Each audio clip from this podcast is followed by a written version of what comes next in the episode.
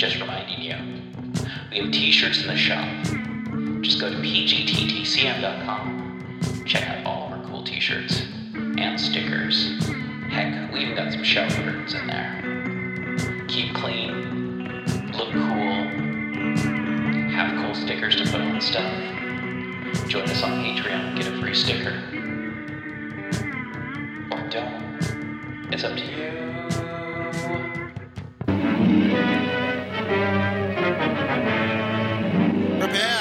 Spine tingling, nerve shattering podcast featuring all your favorite monsters.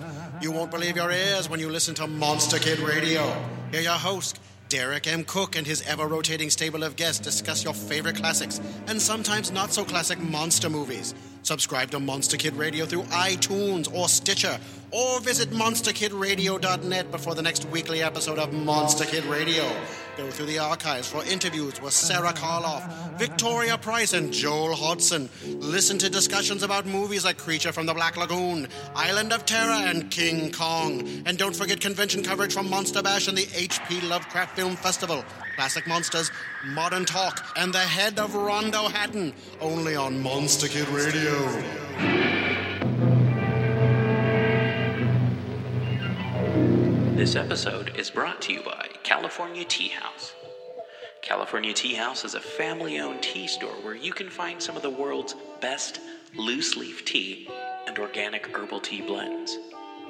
Like a fine wine, there is no comparison between fine loose leaf and common broken leaf tea bags. So, yeah, no, check them out. Check them out. They have quite a bit of pretty awesome tea collections. I'm a huge fan of their white teas. Uh, they have a tea club that you can join, but you know, they've got green tea, black tea, white tea, oolong, that uh, rooibos, and herbal tea. They've also got teaware. So check out California Tea House in the show notes. Hey everyone, it's me, DB. New sponsor on the show, Glarry. Glarry offers a great price and better quality goods and services for music lovers. Are you looking for good prices, free shipping, 100% quality guarantee? Glarry's got you covered. Guitars, bass guitars, mandolins, They've got saxophones, trumpets, drums. They've got guitar cases, amplifiers, all the stuff that you need without having to break the bank. Inexpensive doesn't have to mean cheap. Check out the show notes to find more about Glarry. 20 watt amplifiers for under $50. Hard cases for your electric guitar for under 80. Guitars themselves for under $90. Come on, folks, check out the show notes. Get a Glarry. You're listening to KZOM, Oleander Public Radio. I, DB Spitzer, Informer Dave, here once again to talk to you about the Cthulhu mythos, its books, its monsters, its unfortunate human casualties, its timeline in general, and even its tangential bits, like the dreamlands or things of a weird nature that are Lovecraftian leaning. Once more we head into those dark woods, further feeling those malevolent forces upon us. Once again we walk down the lightless stone staircase in the middle of nowhere. You're listening to KZOM. Hey everyone, welcome back to People's Guide to the Cthulhu Mythos. It's one of our reading episodes. And we have a variety of people reading various ghost stories from various writers, such as H.P. Lovecraft, Edgar Allan Poe, Algernon Blackwood, and Charlotte Gilman, to name a few. So, most of these episodes are roughly about half an hour or more, and there's going to be two episodes per story. And yeah, that's what we've got going on. Some spooky stories for you to listen to with some cool, snary drums going on in the background. And yeah, not a whole bunch of noise to interrupt what's going on. So I hope you enjoy it. Some spooky stories. And if you are lucky enough at the very beginning of October, HP Lovecraft Film Festival, and there is also going to be a second HP Lovecraft Film Festival that's going to be less in person and more of a streaming thing. Check us out on there. Dave's got some stuff going on on that. I'm going to have some stuff going on on that. And also, I'd like to welcome our newest sponsor, Taza Chocolate, Stone Ground Chocolate. And you know what? This is super minimally processed. If you're like me and you have a bunch of food allergies, you can't do dairy, they have dairy free chocolates. They, they, they use dairy alternatives, uh, minimally processed, of course, organic. I love them. You love them. Taza chocolates. They, they come in those discs that you can break up and put into hot beverages and stir up. Oh, I love it so much. Anyway, Oz. So why not? I don't know, sit down with a nice warm beverage. We've got the tea that you can get. We've got the coffee you can get. I don't know, maybe microwave some psychedelic water, baby. Ghostly horror stories. org. Recording by Grant Love. The House and the Brain by Lord Edward Bulwer Lytton. A friend of mine who is a man of letters and a philosopher said to me one day, as if between jest and earnest, Fancy, since we last met, I have discovered a haunted house in the midst of London. Really haunted? And by what? Ghosts? Well, I can't answer that question. All I know is this. Six weeks ago, my wife and I were in search of a furnished apartment. Passing a quiet street, we saw on the window of one of the houses a bill Apartments Furnished. The situation suited us. We entered the house, liked the rooms, engaged them by the week, and left them the third day. No power on earth could have reconciled my wife to stay longer, and I don't wonder at it. What did you see? It was not so much what we saw or heard that drove us away, as it was an undefinable terror which seized both of us whenever we passed by the door of a certain unfurnished room, in which we neither saw nor heard anything. Accordingly, on the fourth morning, I summoned the woman who kept the house and attended on us, and told her that the rooms did not quite suit us, and we would not stay out a week. She said dryly, I know why. You have stayed longer than any other lodger. Few ever stayed a second night, none before you a third, but I take it they have been very kind to you. They? Who? I asked, affecting to smile. Why, they who haunt the house, whoever they are. I don't mind them. I remember them many years ago when I lived in this house, not as a servant, but I know they will be the death of me some day. I don't care. I'm old and must die soon anyhow, and then I shall be with them and in this house still. The woman spoke with so dreary a calmness that really it was a sort of awe that prevented my conversing with her further. I paid for my week, and too happy were my wife and I to get off so cheaply. You excite my curiosity, said I. Nothing I should like better than to sleep in a haunted house. Pray give me the address of the one which you left so ignominiously. My friend gave me the address, and when we parted, I walked straight toward the house thus indicated. It is situated on the north side of Oxford Street, in a dull but respectable thoroughfare. I found the house shut up, no bell at the window, and no response to my knock. As I was turning away, a beer boy collecting pewter pots at the neighbouring areas said to me, Do you want anyone at that house, sir? Yes, I heard it was to be let. Let. Mr. J offered mother, who chars for him, a pound a week just to open and shut the windows, and she would not. Would not? And why? The house is haunted, and the old woman who kept it was found dead in her bed with her eyes wide open. They say the devil strangled her. Pooh! You speak of Mr. J. Is he the owner of the house? Yes. Where does he live? I gave the potboy the gratuity earned by his liberal information, and I was lucky enough to find Mr. J.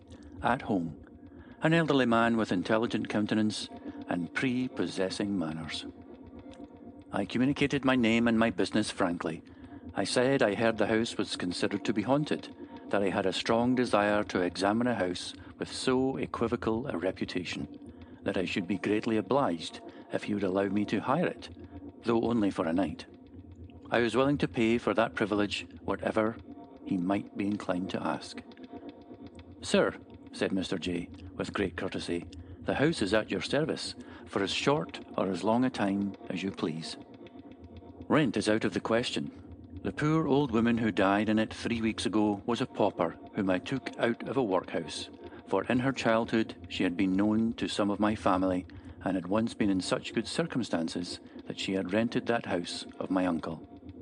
She was a woman of superior education and strong mind, and was the only person I could ever induce to remain in the house. Indeed, since her death, which was sudden, and the coroner's inquest, which gave it a notoriety in the neighbourhood, I have so despaired of finding any person to take charge of the house, much more a tenant, that I would willingly let it rent free for a year to anyone who would pay its rates and taxes. How long is it since the house acquired this sinister character? That I can scarcely tell you, but very many years since. The old woman I spoke of said it was haunted when she rented it between 30 and 40 years ago. I never had one lodger who stayed more than three days. I do not tell you their stories. To know two lodgers have there been exactly the same phenomena repeated. It is better that you should judge for yourself than enter the house with an imagination influenced by previous narratives.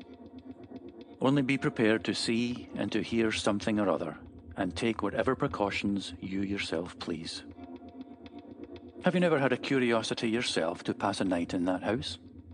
Yes. I passed not a night, but three hours in broad daylight alone in that house. My curiosity is not satisfied, but it is quenched. I have no desire to renew the experiment. You cannot complain, you see, sir, that I am not sufficiently candid, and unless your interest be exceedingly eager, and your nerves unusually strong, I honestly add that I advise you not to pass a night in that house. My interest is exceedingly keen, said I, and though only a coward will boast of his nerves in situations wholly unfamiliar to him, yet my nerves have been seasoned in such variety of danger that I have the right to rely on them, even in a haunted house. Mr. J said very little more, he took the keys of his house out of his bureau, gave them to me, and thanking him cordially for his frankness and his urbane concession to my wish, I carried off my prize. Impatient for the experiment, as soon as I reached home, I summoned my confidential servant, a young man of gay spirits, fearless temper, and as free from superstitious prejudice as anyone I could think of. Francois, said I, you remember in Germany how disappointed we were at not finding a ghost in that old castle, which was said to be haunted by a headless apparition? Well, I have heard of a house in London which, I have reason to hope, is decidedly haunted. I mean to sleep there tonight. From what I hear, there is no doubt that something will allow itself to be seen or to be heard, something perhaps excessively horrible. Do you think if I take you with me, I may rely on your presence of mind, whatever may happen? Oh, sir, pray trust me, answered Francois, grinning with delight. Very well. Then here are the keys of the house. This is the address. Go now. Select for me any bedroom you please, and since the house has not been inhabited for weeks, make up a good fire. Air the bed well. See, of course, that there are candles as well as fuel. Take with you my revolver and my dagger. So much for my weapons. Arm yourself equally well, and if we are not a match for a dozen ghosts, we shall be but a sorry couple of Englishmen.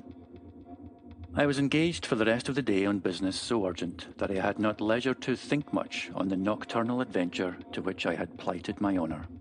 I dined alone, and very late, and while dining, read, as is my habit, I selected one of the volumes of Macaulay's essays. I thought to myself that I would take the book with me, there was so much of healthfulness in the style and practical life in the subjects that it would serve as an antidote against the influence of superstitious fancy. Accordingly, about half past nine, I put the book into my pocket and strolled leisurely toward the haunted house. I took with me a favourite dog, an exceedingly sharp, bold, and vigilant bull terrier, a dog fond of prowling about strange, ghostly corners and passages at night in search of rats a dog of dogs for a ghost. It was a summer night, but chilly, the sky somewhat gloomy and overcast. Still, there was a moon, faint and sickly, but still a moon, and if the clouds permitted after midnight, it would be brighter. I reached the house knocked, and my servant opened the door with a cheerful smile. All right, sir, and very comfortable. Oh, said I, rather disappointed. Have you not seen nor heard anything remarkable? Well, sir, I must own I have heard something queer. What? What? The sound of feet pattering behind me, and once or twice small noises like whispers close at my ear. Nothing more. You are not at all frightened? Aye, not a bit of it, sir. And the man's bold look reassured me on one point, viz., that happen what might, he would not desert me. We were in the hall, the street door closed, and my attention was now drawn to my dog. He had at first run in eagerly enough, but had sneaked back to the door and was scratching and whining to get out. After patting him on the head and encouraging him gently, the dog seemed to reconcile himself to the situation and followed me and Francois through the house, but keeping close at my heels instead of hurrying inquisitively in advance, which was his usual and normal habit in all strange places. We first visited the subterranean apartments, the kitchen and other offices, and especially the cellars, in which last there were two or three bottles of wine still left in a bin, covered with cobwebs and evidently, by their appearance, undisturbed for many years. It was clear that the ghosts were not wine bibbers. For the rest, we discovered nothing of interest. There was a gloomy little backyard with very high walls. The stones of this yard were very damp, and what with the damp, and what with the dust and smoke grime on the pavement, our feet left a slight impression where we passed. And now appeared the first strange phenomenon witnessed by myself in this strange abode. I saw just before me the print of a foot suddenly form itself, as it were. I stopped, caught hold of my servant, and pointed to it. In advance of that footprint, as suddenly dropped another. We both saw it, I advanced quickly to the place. The footprint kept advancing before me. A small footprint, the foot of a child. The impression was too faint thoroughly to distinguish the shape, but it seemed to us both that it was the print of a naked foot. This phenomenon ceased when we arrived at the opposite wall, nor did it repeat itself on returning. We remounted the stairs and entered the rooms on the ground floor a dining parlour, a small back parlour, and a still smaller third room that had been probably appropriated to a footman, all still as death. We then visited the drawing rooms, which seemed fresh and new. In the front room, I seated myself in an armchair. Francois placed on the table the candlestick with which he had lighted us. I told him to shut the door. As he turned to do so, a chair opposite to me moved from the wall quickly and noiselessly and dropped itself about a yard from my own, immediately fronting it.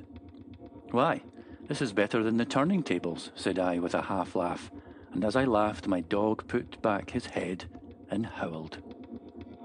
Francois, coming back, had not observed the movement of the chair. He employed himself now in stilling the dog. I continued to gaze on the chair and fancied I saw in it a pale blue, misty outline of a human figure but an outline so indistinct that I could only distrust my own vision. The dog was now quiet. Put back that chair opposite to me, said I to Francois. Put it back to the wall. Francois obeyed. Was that you, sir? said he, turning abruptly. I. what? Why, something struck me. I felt it sharply on the shoulder, just here. No, said I, but we have jugglers present and though we may not discover their tricks, we shall catch them before they frighten us. We did not stay long in the drawing rooms. In fact, they felt so damp and so chilly that I was glad to get to the fire upstairs.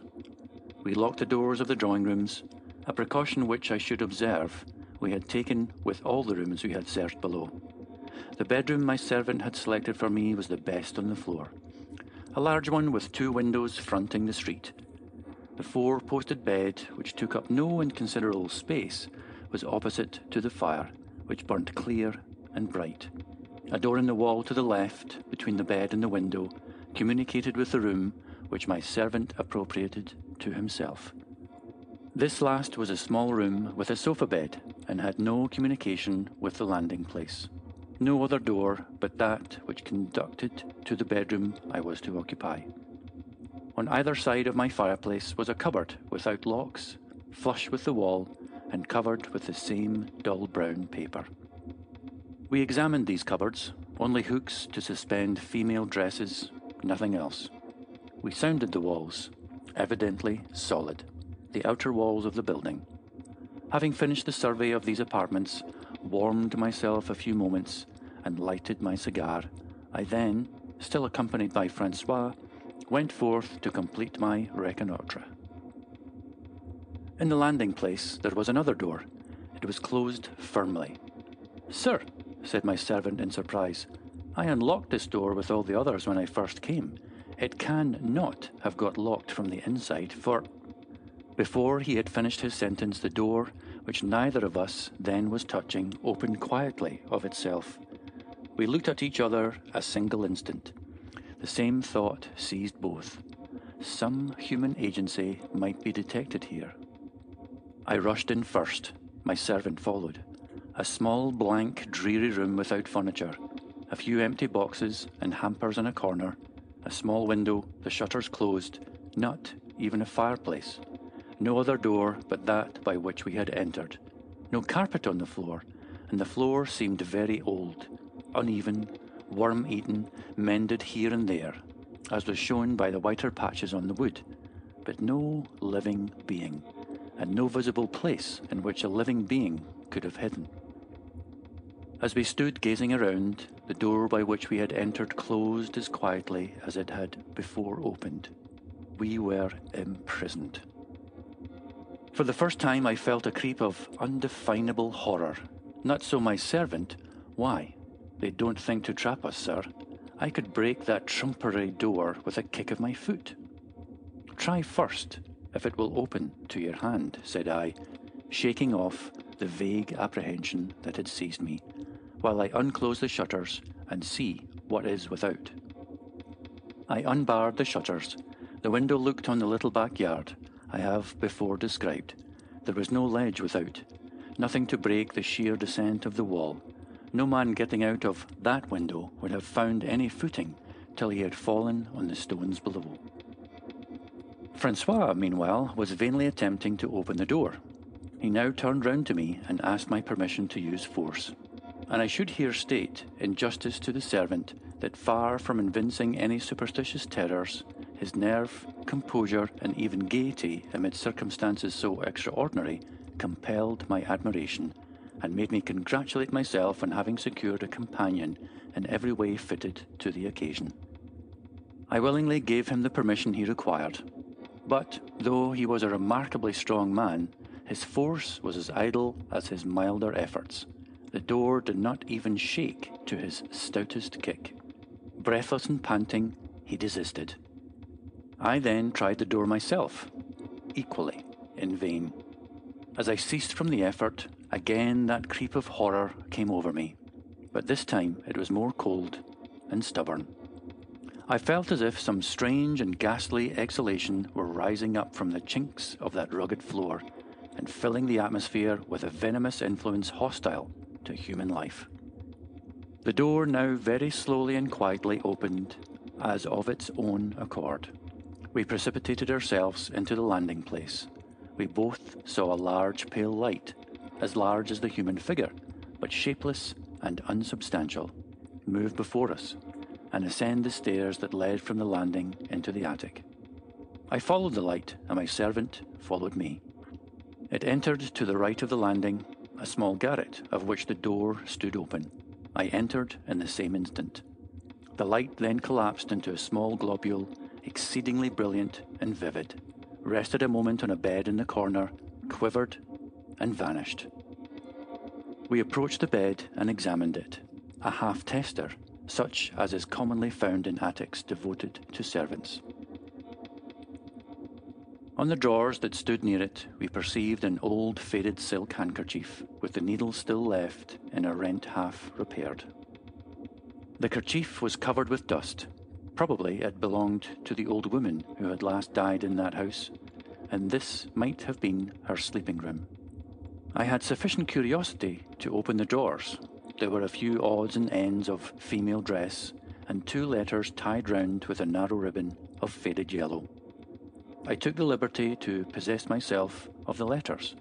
We found nothing else in the room worth noticing, nor did the light reappear.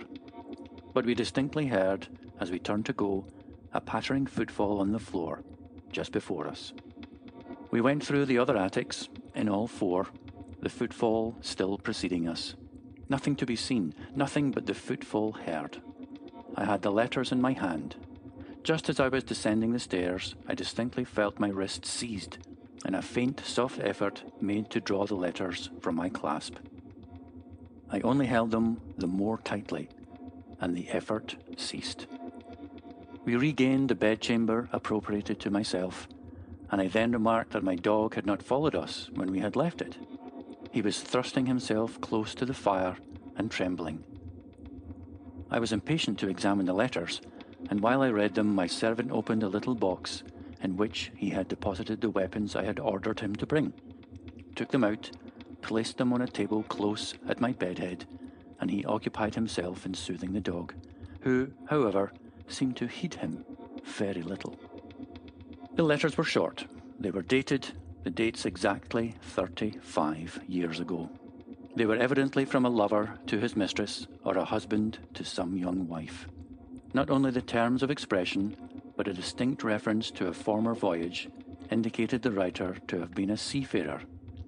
The spelling and handwriting were those of a man imperfectly educated, but still the language itself was forcible. In the expressions of endearment, there was a kind of rough, wild love but here and there were dark, unintelligible hints at some secret not of love, some secret that seemed of crime. We ought to love each other, was one of the sentences, I remember, for how everyone else would execrate us if all was known. Again, don't let anyone be in the same room with you at night. You talk in your sleep. And again, what's done can't be undone, and I tell you there's nothing against us unless the dead could come to life. Here there was underlined in a better handwriting a female's. They do. At the end of the letter, latest in date, the same female hand had written these words Lost at sea the 4th of June, the same day as. I put down the letters and began to muse over their contents. Fearing, however, that the train of thought into which I fell might unsteady my nerves, I fully determined to keep my mind in a fit state to cope with whatever of marvellous the advancing night might bring forth. I roused myself, laid the letters on the table, stirred up the fire, which was still bright and cheering, and opened my volume of Macaulay. I read quietly enough till about half past eleven. I then threw myself dressed upon the bed and told my servant he might retire to his own room, but must keep himself awake I bade him leave open the door between the two rooms. Thus alone, I kept two candles burning on the table by my bedhead. I placed my watch beside the weapons and calmly resumed my Macaulay. Opposite to me, the fire burned clear, and on the hearthrug, seemingly asleep, lay the dog. In about twenty minutes, I felt an exceedingly cold air pass by my cheek, like a sudden draught. I fancied the door to my right communicating with the landing place, must have got open, but no, it was closed. I then turned my glance to my left and saw the flame of the candles violently swayed as by a wind. At the same moment, the watch beside the revolver softly slid from the table. Softly, softly, no visible hand. It was gone.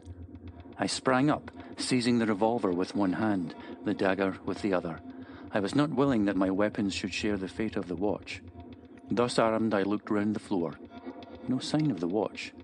Three slow, loud, distinct knocks were now heard at the bedhead. My servant called out, Is that you, sir? No. Be on your guard. The dog now roused himself and sat on his haunches, his ears moving quickly backward and forward. He kept his eyes fixed on me with a look so strange that he concentrated all my attention on himself. Slowly he rose up, all his hair bristling, and stood perfectly rigid, and with the same wild stare. I had no time, however, to examine the dog. Presently, my servant emerged from his room, and if ever I saw horror in the human face, it was then. I should not have recognized him had we met in the street. So altered was every lineament. He passed by me quickly, saying in a whisper that seemed scarcely to come from his lips, Run, run! It is after me. He gained the door to the landing, pulled it open, and rushed forth. I followed him into the landing involuntarily, calling him to stop. But, without heeding me, he bounded down the stairs, clinging to the balusters and taking several steps at a time. I heard, where I stood, the street door open, heard it again clap to. I was left alone in the haunted house. It was but for a moment that I remained undecided whether or not to follow my servant. Pride and curiosity alike forbade so dastardly a flight. I re entered my room, closing the door after me, and proceeded cautiously into the interior chamber. I encountered nothing to justify my servant's terror. I again carefully examined the walls to see if there were any concealed door. I could find no trace of one. Not even a seam in the dull brown paper with which the room was hung. How then had the thing, whatever it was, which had so scared him, obtained ingress except through my own chamber? I returned to my room, shut and locked the door that opened upon the interior one, and stood on the hearth, expectant and prepared. I now perceived that the dog had slunk into an angle of the wall and was pressing himself close against it, as if literally striving to force his way into it.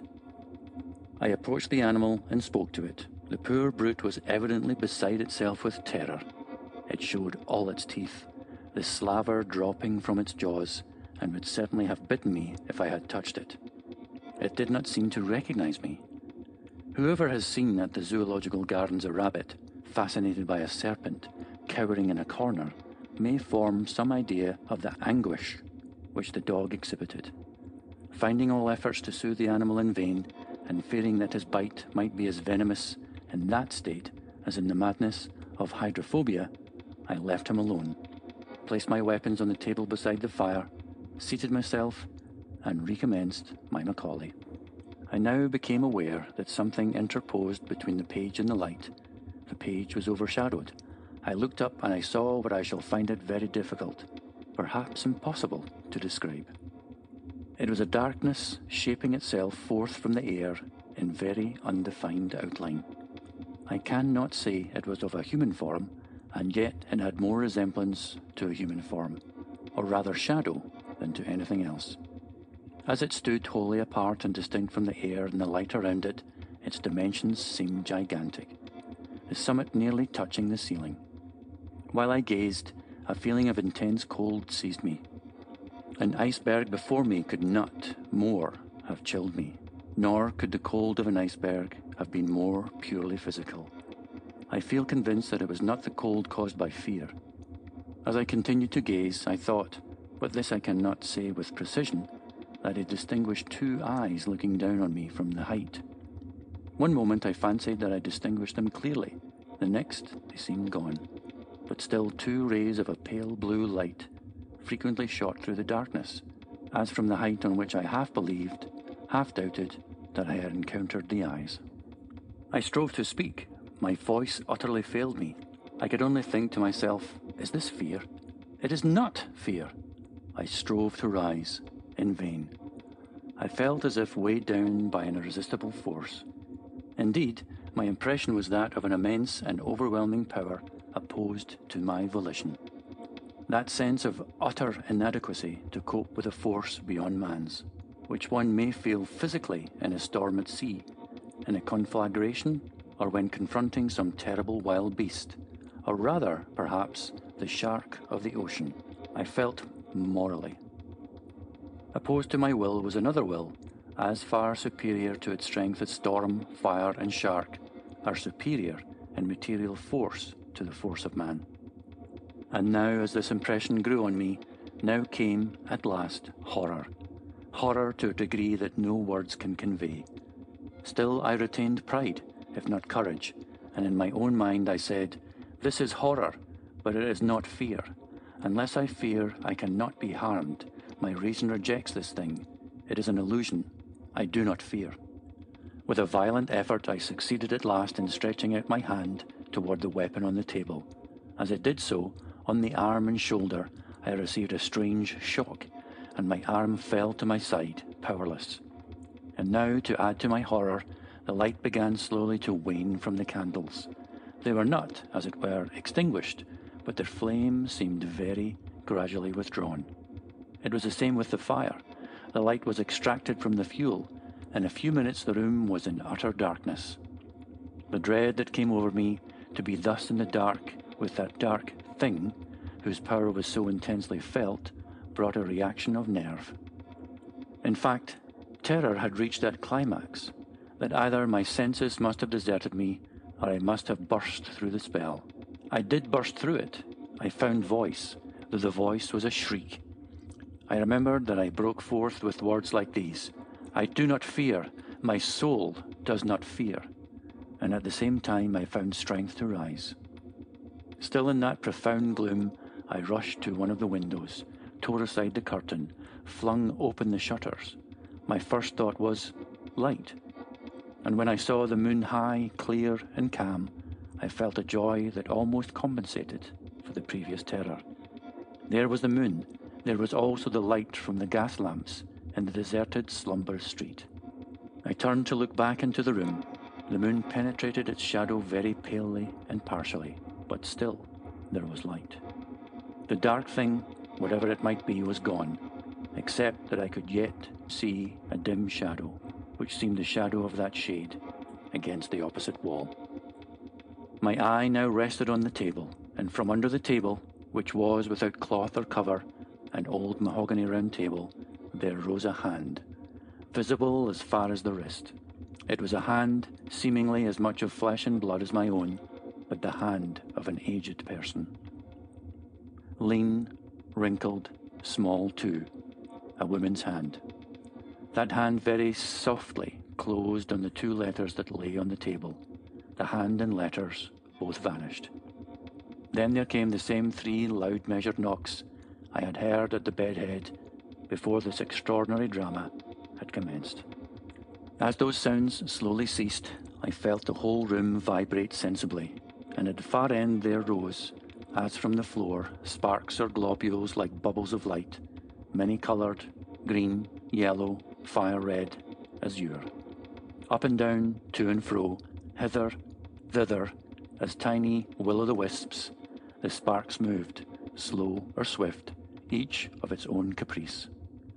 A chair, as in the drawing room below, was now advanced from the wall without apparent agency and placed at the opposite side of the table.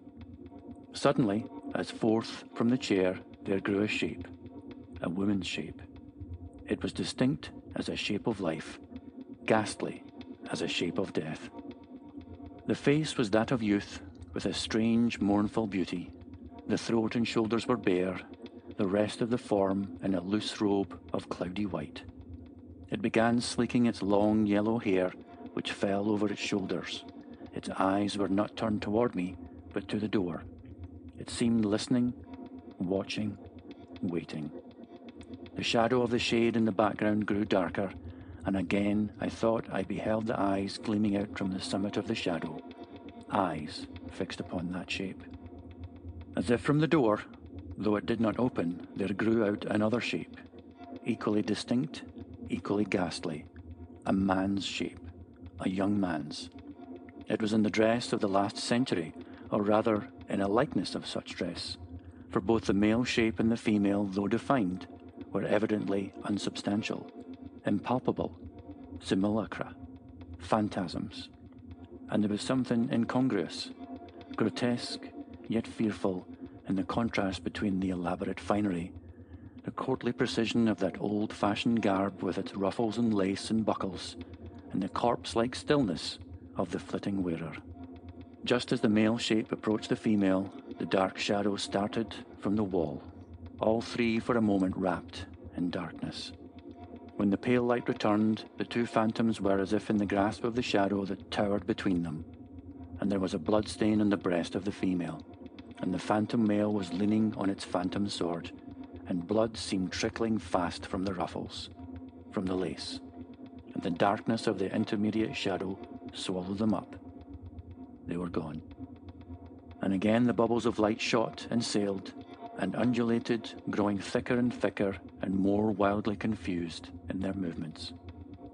The closet door to the right of the fireplace now opened, and from the aperture there came forth the form of an aged woman. In her hand she held letters, the very letters over which I had seen the hand close, and behind her I heard a footstep. She turned round as if to listen, and then she opened the letters and seemed to read, and over her shoulder I saw a livid face, the face as of a man long drowned, bloated, bleached, seaweed tangled in his dripping hair, and at her feet lay a form as of a corpse, and beside the corpse there cowered a child, a miserable, squalid child, with famine in its cheeks and fear in its eyes. And as I looked in the old woman's face, the wrinkles and lines vanished, and it became a face of youth, hard eyed, stony, but still youth. And the shadow darted forth and darkened over those phantoms as it had darkened over the last. Nothing now was left but the shadow, and on that my eyes were intently fixed, till again eyes grew out of the shadow, malignant serpent eyes. And the bubbles of light again rose and fell, and in their disordered, irregular, turbulent maze mingled with the wan moonlight. And now from these globules themselves, as from the shell of an egg, monstrous things burst out. The air grew filled with them, larvae so bloodless and so hideous that I can in no way describe them, except to remind the reader of the swarming life which the solar microscope brings before his eyes in a drop of water. Things transparent, supple, agile, chasing each other, devouring each other, forms like naught ever beheld by the naked eye. As the shapes were without symmetry, so their movements were without order. In their very vagrancies there was no sport. They came round me and round, thicker and faster and swifter, swarming over my head, crawling over my right arm, which was outstretched in involuntary command against all evil beings. Sometimes I felt myself touched, but not by them. Invisible hands touched me. Once I felt the clutches of cold, soft fingers at my throat. I was still equally conscious that if I gave way to fear, I should be in bodily peril, and I concentrated all my faculties in the single focus of resisting stubborn will and I turned my sight from the shadow, above all from these strange serpent eyes, eyes that had now become distinctly visible. For there, though in naught else around me, I was aware that there was a will, and a will of intense, creative, working evil, which might crush down my own. The pale atmosphere in the room began now to redden as if in the air of some near conflagration. The larvae grew lurid as things that live in fire Again the moon vibrated. Again were heard the three measured knocks. And again all things were swallowed up in the darkness of the dark shadow, as if out of that darkness all had come. Into that darkness all returned. As the gloom receded, the shadow was wholly gone. Slowly, as it had been withdrawn, the flame grew again into the candles on the table, again into the fuel in the grate. The whole room came once more calmly, healthfully, into sight. The two doors were still closed, the door communicating with the servants' room still locked. In the corner of the wall into which he had so convulsively niched himself lay the dog. I called to him. No movement. I approached. The animal was dead. His eyes protruded, his tongue out of his mouth, the froth gathered round his jaws. I took him in my arms. I brought him to the fire. I felt acute grief for the loss of my poor favourite, acute self reproach. I accused myself of his death. I imagined he had died of fright. But what was my surprise on finding that his neck was actually broken? Had this been done in the dark? Must it not have been by a hand human as mine? Must there not have been a human agency all the while in that room? Good cause to suspect it. I can not tell. I cannot do more than state the fact fairly. The reader may draw his own inference. Another surprising circumstance. My watch was restored to the table from which it had been so mysteriously withdrawn, but it had stopped at the very moment it was so withdrawn, nor, despite all the skill of the watchmaker, has it ever gone since. That is, it will go in a strange erratic way for a few hours, and then come to a dead stop. It is worthless. Nothing more chanced for the rest of the night, nor indeed had I long to wait before the dawn broke, nor till it was broad daylight did I quit the haunted house. Before I did so, I revisited the little blind room in which my servant and myself had been for a time imprisoned. I had a strong impression, for which I could not account, that from that room had originated the mechanism of the phenomena, if I may use the term, which had been experienced in my chamber. And though I entered it now in the clear day, with the sun peering through the filmy window, I still felt as I stood on its floors the creep of the horror which I had first there experienced the night before, and which had been so aggravated by what had passed in my own chamber. I could not, indeed, bear to stay more than half a minute within those walls. I descended the stairs, and again I heard the footfall before me. And when I opened the street door, I thought I could distinguish a very low laugh. I gained my own house, expecting to find my runaway servant there, but he had not presented himself, nor did I hear more of him for three days, when I received a letter from him, dated from Liverpool, to this effect. Honoured Sir, I humbly entreat your pardon, though I can scarcely hope that you will think that I deserve it, unless, which heaven forbid, you saw what I did. I feel that it will be years before I can recover myself, and as to being fit for service, it is out of the question. I am therefore going to my brother in law at Melbourne. The ship sails tomorrow. Perhaps the long voyage may set me up. I do nothing now but start and tremble and fancy it is behind me. I humbly beg you, honoured sir, to order my clothes and whatever wages are due to me to be sent to my mother's at Walworth. John knows her address. The letter ended with additional apologies, somewhat incoherent, and explanatory details as to effects that had been under the writer's charge. This flight may perhaps warrant a suspicion that the man wished to go to Australia and had been somehow or other fraudulently mixed up with the events of the night.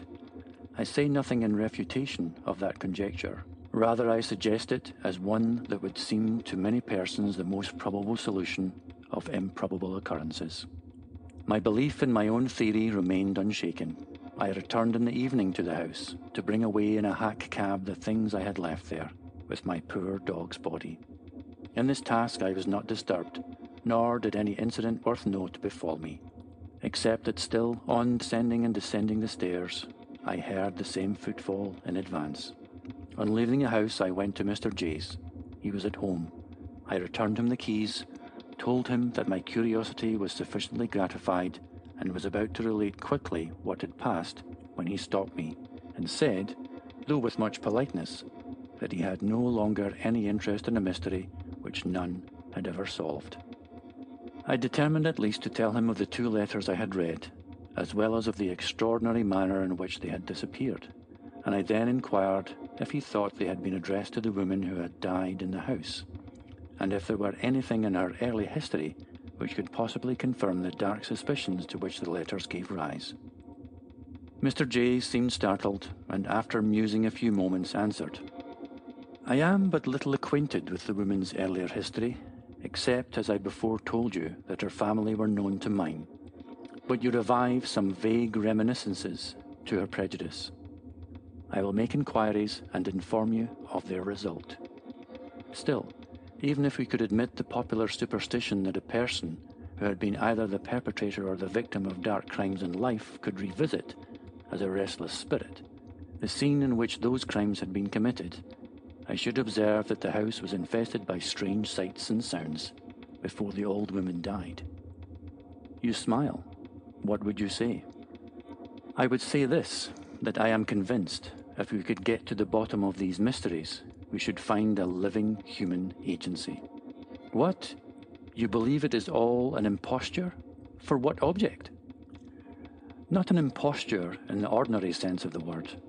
If suddenly I were to sink into a deep sleep from which you could not wake me, but in that sleep could answer questions with an accuracy which I could not pretend to when awake, tell you what money you had in your pocket, nay, describe your very thoughts, it is not necessarily an imposture any more than it is necessarily supernatural.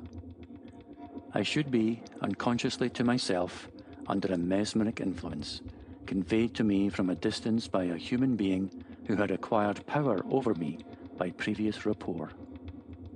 But if a mesmerizer could so affect another living being, can you suppose that a mesmerizer could also affect inanimate objects, move chairs, open and shut doors, or impress our senses with the belief in such effects, we never having been en rapport with the person acting on us? No. What is commonly called mesmerism could not do this, but there may be a power akin to mesmerism and superior to it, a power that in the old days was called magic. That such a power may extend to all inanimate objects of matter, I do not say, but if so, it would not be against nature. It would only be a rare power in nature, which might be given to constitutions with certain peculiarities, and cultivated by practice to an extraordinary degree. That such a power might extend over the dead, that is, over certain thoughts and memories that the dead may still retain, and compel, not that which ought properly to be called the soul, and which is far beyond human reach, but rather a phantom of what has been most earth stained on earth to make itself apparent to our senses, is a very ancient, though obsolete, theory, upon which I will hazard no opinion. But I do not conceive the power to be supernatural. Let me illustrate what I mean from an experiment, which Paracelsus describes as not difficult, and which the author of the Curiosities of Literature cites as credible. If flower perishes, you burn it. Whatever were the elements of that flower while it lived are gone, dispersed. You know not whither. You can never discover nor recollect them. But you can, by chemistry, out of the burned dust of that flower, raise a spectrum of the flower, just as it seemed in life. It may be the same with the human being. The soul has as much escaped you as the essence or elements of the flower. Still, you may make a spectrum of it, and this phantom, though in the popular superstition it is held to be the soul of the departed, must not be confounded with the true soul. It is but the eidolon of the dead form. Hence, like the best attested stories of ghosts or spirits, the thing that most strikes us is the absence of what we hold to be the soul. That is, of superior, emancipated intelligence. These apparitions come for little or no object. They seldom speak when they do come. If they speak, they utter no ideas above those of an ordinary person on earth. Wonderful, therefore, as such phenomena may be, granting them to be truthful, I see much that philosophy may question, nothing that is incumbent on philosophy to deny, viz., nothing supernatural. They are but ideas conveyed somehow or other, we have not yet discovered the means, from one mortal brain to another. Whether, in so doing, tables walk by their own accord, or fiend like shapes appear in a magic circle, or bodiless hands rise and remove material objects, or a thing of darkness, such as presented itself to me, freeze our blood, still am I persuaded that these are but agencies conveyed, as by electric wires, to my own brain from the brain of another.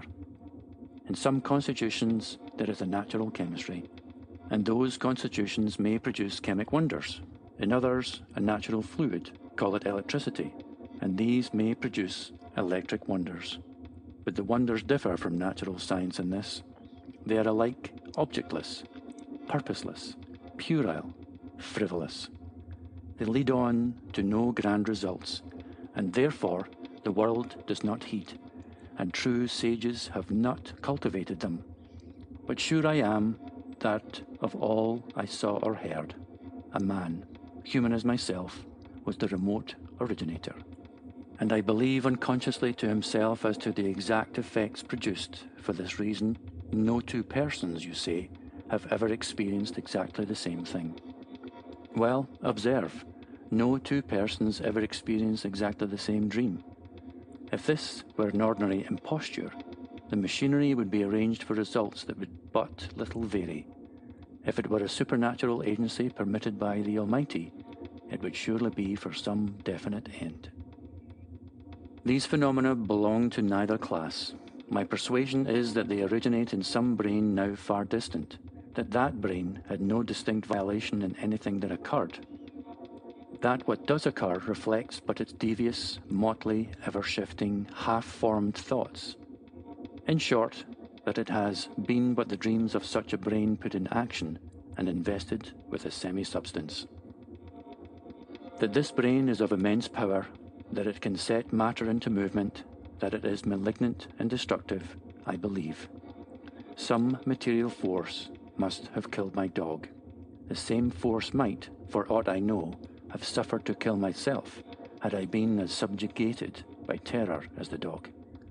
Had my intellect or my spirit given me no countervailing resistance in my will. It killed your dog? That is fearful. Indeed, it is strange that no animal can be induced to stay in that house, not even a cat. Rats and mice are never found in it. The instincts of the brute creation detect influences deadly to their existence. Man's reason has a sense less subtle, because it has a resisting power more supreme. But enough. Do you comprehend my theory? Yes, though imperfectly, and I accept any crochet, pardon the word, however odd, rather than embrace at once the notion of ghosts and hobgoblins we imbibed in our nurseries. Still, to my unfortunate house, the evil is the same. What on earth can I do with the house? I will tell you what I would do. I am convinced from my own internal feelings that the small unfurnished room at right angles to the door of the bedroom which I occupied forms a starting point or receptacle for the influences which haunt the house. And I strongly advise you to have the walls opened, the floor removed, nay, the whole room pulled down. I observe that it is detached from the body of the house, built over the small backyard, and could be removed without injury to the rest of the building. And you think, if I did that, you would cut off the telegraph wires. Try it. I am so persuaded that I am right that I will pay half the expense if you will allow me to direct the operations. Nay, I am well able to afford the cost. For the rest, allow me to write to you. About ten days after, I received a letter from Mr. J, telling me that he had visited the house since I had seen him, that he had found the two letters I had described, replaced in the drawer from which I had taken them, that he had read them with misgivings like my own, that he had instituted a cautious inquiry about the woman to whom I rightly conjectured they had been written. It seemed that thirty six years ago, a year before the date of the letters, she had married, against the wish of her relations, an American of very suspicious character. In fact, he was generally believed to have been a pirate. She herself was the daughter of very respectable tradespeople and had served in the capacity of a nursery governess before her marriage. She had a brother, a widower, who was considered wealthy and who had one child of about six years old. A month after the marriage, the body of this brother was found in the Thames near London Bridge. There seemed some marks of violence about his throat, but they were not deemed sufficient to warrant the inquest in any other verdict than that of found drowned. The American and his wife took charge of the little boy, the deceased brother having by his will left his sister the guardianship of his only child, and in the event of the child's death, the sister inherited. The child died about six months afterward. It was supposed to have been neglected and ill treated the neighbours deposed to having heard it shriek at night. The surgeon who had examined it after death said that it was emaciated as if from want of nourishment, and the body was covered with livid bruises. It seemed that one winter night the child had sought to escape, crept out into the backyard, tried to scale the wall, fallen back exhausted, and had been found at morning on the stones in a dying state. But though there was some evidence of cruelty, there was none of murder, and the aunt and her husband had sought to palliate cruelty by alleging the exceeding stubbornness and perversity of the child, who was declared to be half witted. Be that as it may, at the orphan's death, the aunt inherited her brother's fortune. Before the first wedded year was out, the American quitted England abruptly and never returned to it. He obtained a cruising vessel which was lost in the Atlantic two years afterward. The widow was left in affluence, but reverses of various kinds had befallen her. A bank broke, an investment failed. She went into a small business and became insolvent. Then she entered into service, sinking lower and lower, from housekeeper down to maid of all work, never long retaining a place, though nothing decided against her character was ever alleged. She was considered sober, honest, and peculiarly quiet in her ways. Still, nothing prospered with her, and so she had dropped into the workhouse from which Mr. J had taken her to be placed in charge of the very house which she had rented as mistress in the first year of her wedded life. Mr. J added that he had passed an hour alone in the unfurnished room which I had urged him to destroy, and that his impression of dread while there were so great, though he had never heard nor seen anything, that he was eager to have the walls bared and the floors removed as I had suggested. He had engaged persons for the work, and would commence any day I would name. The day was accordingly fixed. I repaired to the haunted house. We went into the blind, dreary room, took up the skirting and then the floors. Under the rafters, covered with rubbish, was found a trapdoor, quite large enough to admit a man. It was closely nailed down with clamps and rivets of iron. On removing these, we descended into a room below, the existence of which had never been suspected. In this room there had been a window and a flue but they had been bricked over, evidently for many years. By the help of candles, we examined this place. It still retains some mouldering furniture, three chairs, an oak settle, a table, all of the fashion of about eighty years ago. There was a chest of drawers against the wall, in which we found half rotted away old fashioned articles of a man's dress, such as might have been worn eighty or a hundred years ago by a gentleman of some rank costly steel buttons and buckles, like those yet worn in court dresses, a handsome court sword, and a waistcoat which had once been rich with gold lace, but which was now blackened and foul with damp. We found five guineas, a few silver coins, and an ivory ticket, probably for some place of entertainment long since passed away. But our main discovery was in a kind of iron safe fixed to the wall, the lock of which it cost us much trouble to get picked. In this safe were three shelves and two small drawers.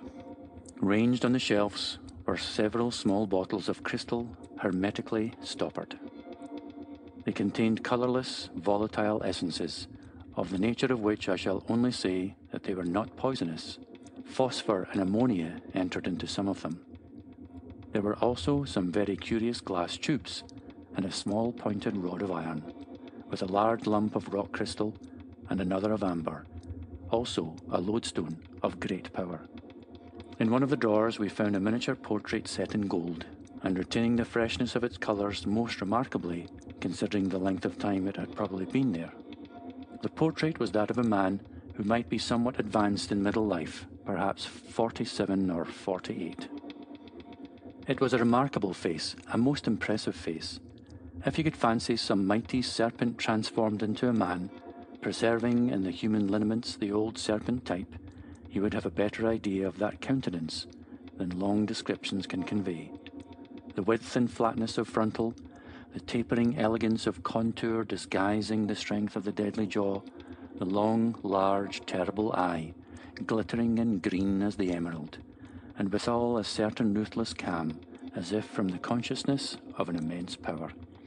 Mechanically, I turned round the miniature to examine the back of it, and on the back was engraved a pentacle. In the middle of the pentacle, a ladder, and the third step of the ladder was formed by the date 1765. Examining still more minutely, I detected a spring. This, on being pressed, opened the back of the miniature as a lid. Within inside the lid was engraved, Mariana to thee, be faithful in life, and in death too. here follows a name that I will not mention, but it was not unfamiliar to me. I had heard it spoken of by old men in my childhood as the name borne by a dazzling charlatan who had made a great sensation in London for a year or so, and had fled the country on the charge of a double murder within his own house that of his mistress and his rival. I said nothing of this to Mr. J, to whom reluctantly I resigned the miniature. We had found no difficulty in opening the first drawer within the iron safe. We found great difficulty in opening the second. It was not locked, but it resisted all efforts till we inserted in the chinks the edge of a chisel. When we had thus drawn it forth, we found a very singular apparatus in the nicest order. Upon a small thin book, or rather tablet, was placed a saucer of crystal. This saucer was filled with a clear liquid. On that liquid floated a kind of compass with a needle shifting rapidly around. But instead of the usual points of the compass were seven strange characters, not very unlike those used by astrologers to denote the planets. A peculiar but not strong nor displeasing odour came from this drawer, which was lined with a wood that we afterward discovered to be hazel. Whatever the cause of this odour, it produced a material effect on the nerves. We all felt it, even the two workmen who were in the room, a creeping, tingling sensation from the tips of the fingers to the roots of the hair. Impatient to examine the tablet, I removed the saucer. As it did so, the needle of the compass went round and round with exceeding swiftness, and I felt a shock that ran through my whole frame, so that I dropped the saucer on the floor. The liquid was spilled, the saucer was broken, the compass rolled to the end of the room, and at that instant the walls shook to and fro as if a giant had swayed and rocked them. The two workmen were so frightened that they ran up the ladder by which we had descended from the trapdoor, but seeing that nothing more happened, they were easily induced to return. Meanwhile, I had opened the tablet. It was bound in plain red leather with a silver clasp. It contained but one sheet of thick vellum, and on that sheet were inscribed within a double pentacle words in old monkish Latin, which are literally to be translated thus On all that it can reach within these walls, sentient or inanimate, living or dead, as moves the needle, so work my will. Accursed be the house, and restless be the dwellers therein. We found no more. Mr. J burned the tablet and its anathema. He razed to the foundations the part of the building containing the secret room with the chamber over it. He had then the courage to inhabit the house himself for a month, and a quieter, better conditioned house could not be found in all London. Subsequently, he let it to advantage, and his tenant has made no complaints. End of The House and the Brain by Lord Edward Bulwer Lytton. Recording by Grant Love.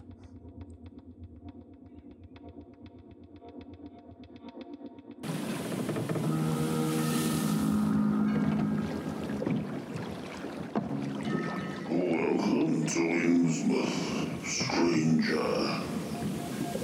Hi, I'm Rob Whiten from the Innsmouth Book Club. Join me and my fellow guide John Chadwick as we take you on a fortnightly tour of Innsmouth. We visit places such as the Picture House, the Library, and Innsmouth Museum to discuss all aspects of weird fiction, whether it be book, film, music, TV, or art. As well as that, we stop over at the Gilman House to have a chat with a resident guest. That includes authors, artists, musicians, in fact, Lovecraftian creatives of all types. You can find our free shows on Patreon, and there you can also sign up as a patron, which brings you bonus content, plus a monthly PDF copy of Innsmouth News, which features articles, author spotlights, all the latest news and reviews, and more. You can find us at patreon.com forward slash Innsmouth BC. We hope to see you soon because remember, Innsmouth isn't just a place, it's a state of mind.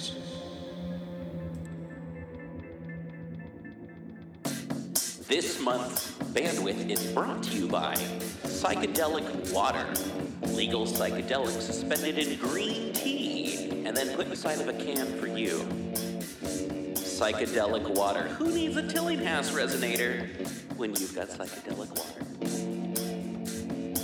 Are you a curvy girl?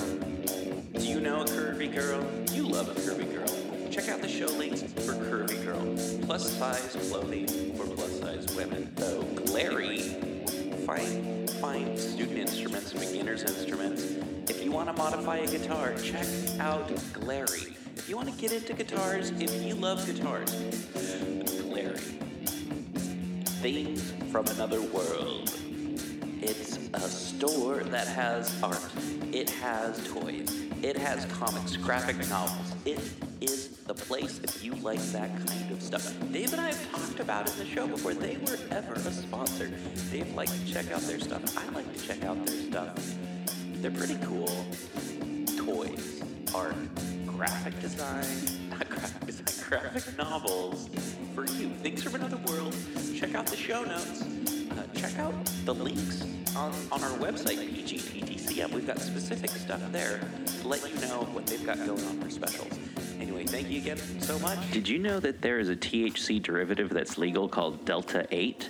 Not to be confused with the Delta variant, but Delta 8. Yeah. Uh, you can get it in chewable form, and it's sold at uh, wh- wh- what's what's Golden Goat CBD, one of our sponsors? Yeah, you can get some Delta 8, and you can also pick up some CBD chewables gummies.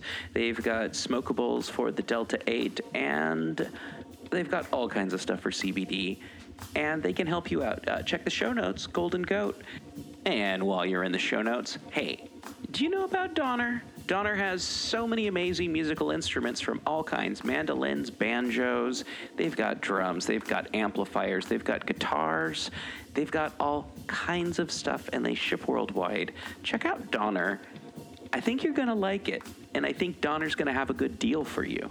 So I, I love their electric guitars. A lot of the music that I perform for the show is either on one brand or it's on a Donner. So check out Donner and check out some savings. All right. Thank you once again for listening to People's Guide to the Cthulhu Mythos. You can help show your support by going to the show notes and following any of the links that'll tell you how to support the show and how to support our guests. And thank you to all of our guests who you can find in the show notes. Rate, review, subscribe, and remember, patrons get priority access to asking us questions, suggesting topics, even, I don't know, uh, submitting stuff. Actually, you don't have to be a patron to submit anything. That's how Dave got on the show, and that's how you can get on the show too. It's the People's Guide to the Cthulhu Mythos. Rate, review, subscribe, tell your friends. Read by Dale Grothman. Midnight Realism by William Sanford. Mighty glad to see you, old man, exclaimed my host, Jimmy Carson, as he extended his hand and met mine with a hearty shake. Quite a little storm we're having. I'd have met you, only, as I wired, Dan doesn't get back until very late with the car, and the bus is far more comfortable on a night like this anyway. Guess it will be too wet for partridge shooting tomorrow, but I have plenty of books, and an old billiard table stands in one of the rooms here. You'll make out somehow, and day after tomorrow, we'll make it warm for the birds. Don't worry about me, Jim, I answered. I'm always content under your roof and never have found a lack of pleasure. And then, I've never seen your new home, you know, and I'll be mighty glad to spend a few hours tomorrow looking it over. Used to be an old tavern, didn't it? Right, replied my friend. And pretty old, too, I can tell you. It was more than 200 years since this place was built, but it has been kept in good repair. Most of the timber is as sound as the day it was put in. They used real lumber in those days. The profiteering sharks were not so numerous. I bought the place because my boy took such a fancy to it. He is everything to me since my wife died. I nodded understandingly. And I'll bet that's an old portrait over in the next room yonder, I remarked, indicating a large, full length canvas of a beautiful young woman. Know who she was? Have a smoke, Carson replied, and extended the box.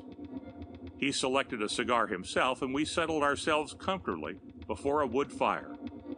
For I knew, from the look on my friend's face, that a story was forthcoming. Yes, he replied. What a beautiful creature was the wife, so the story goes, of the man who built this place. He was, besides the owner of the tavern, a painter of some ability, as that canvas shows. He died when still young, it is said. His grief stricken widow, unable to endure existence without him, ended her life with a dagger in the very room where the portrait hangs.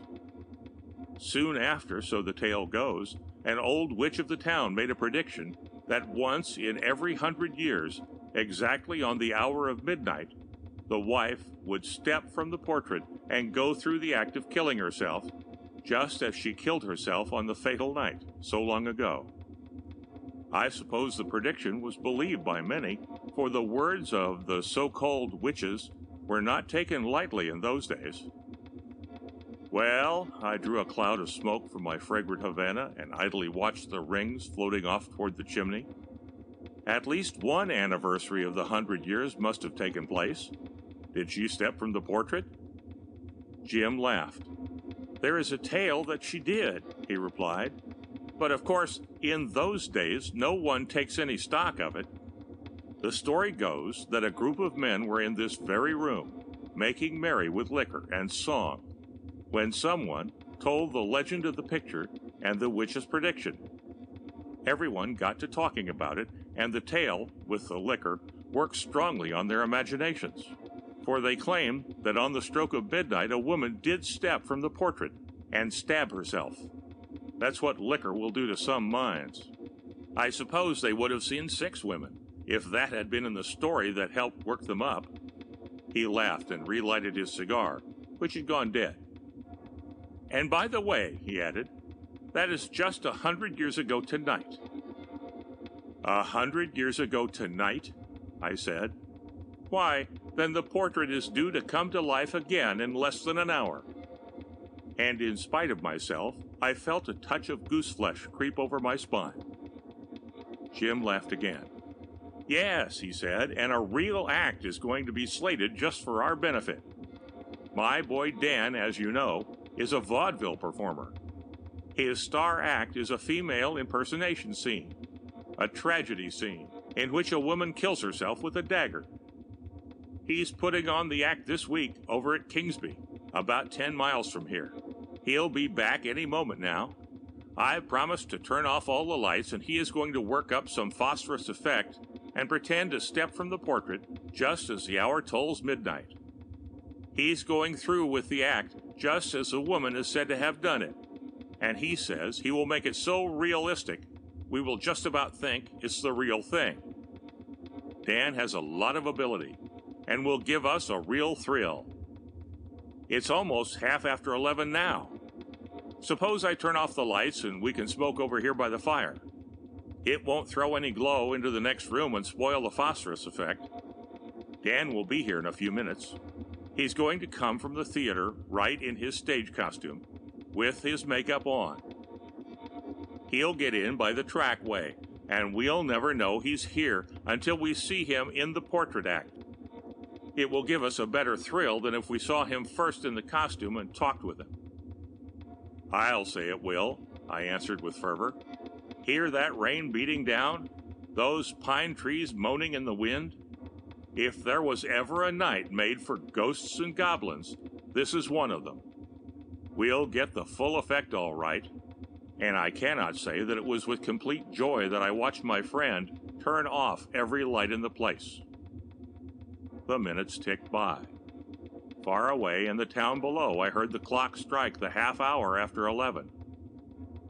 That's the tower clock, said Jim in a low voice.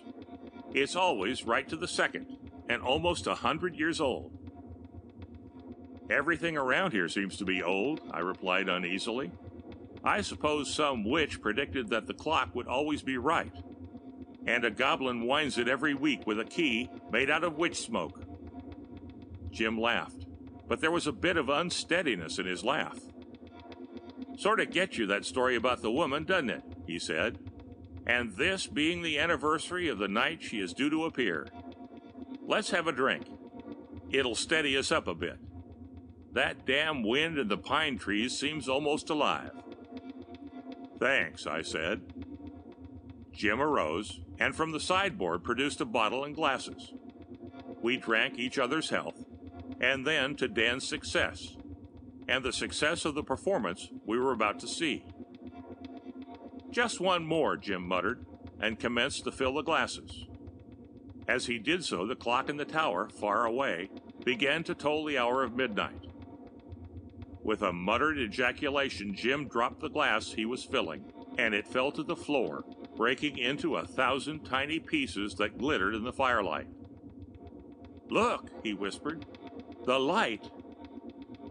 Yes, a light was gathering out of the inky blackness of the next room, just where the portrait hung. But it was not as if created by phosphorus, but rather a weird, unnatural glow, unlike anything that could be created through human skill. Great, Jim whispered. Isn't he a genius? I'll bet that's something of his own invention. See, the portrait seems to be moving. Say, isn't that effect astonishingly real? That boy's fortune is made. He'll be recognized before long as the most famous in the business. Yes, the portrait was moving. Slowly, the canvas seemed to open and fade away into nothing and from the great frame there stepped the figure of a beautiful young woman. Her face was as clear and white as ivory, and a great mass of silken hair of the yellowest gold flowed down her back, reaching almost to her waist. I heard Jim's breath come quick and short. By Jove, he muttered. If I didn't know it was Dan, I wouldn't believe. Isn't that a makeup, though? Talk about a star act. How the devil does he get that portrait opening effect? It ought to be worth a fortune, a trick like that. I muttered something to indicate that I agreed, and that the working out of the act was as great a mystery to me as to my friend. Then we both gasped. From the bosom of her flowing robes, the woman drew a bright, shiny dagger, and her lips parted. I come, she said softly. I come, beloved, to join you. With a quick movement, she sank the dagger to the hilt in her breast, and with a half choking moan, slipped gradually to the floor. Jim and I leapt to our feet. Bravo! shouted my friend, and I echoed the word. Some act, old boy. Your fortune's made when you can do stuff like that, I shouted. For God's sake, turn on the lights, Jim. There's goose flesh enough on me to feed a whole poultry yard. Me too, Jim answered, fumbling for the switch. Let's catch him and make him show us how he did it with the lights on. Here it is. And the next instant, both the room in which we stood and the portrait room were flooded with electric glow. Come on, Jim shouted. He's probably in the room beyond the portrait one. There are rooms enough in this place for half a dozen families. How in heaven's name did he get that dagger effect? I'll swear I saw something red staining the white gown just as she fell. Dagger blade must have slid up into the handle, but it surely was realistic. We started for the room beyond, where the portrait looked down on us, calm and restful, as we had seen it earlier in the evening. Suddenly, the telephone rang out sharp and clear. Jim turned to the table and picked up the receiver. Hello? Yes? This is Carson's place. Carson talking. What? Who did you say? My God!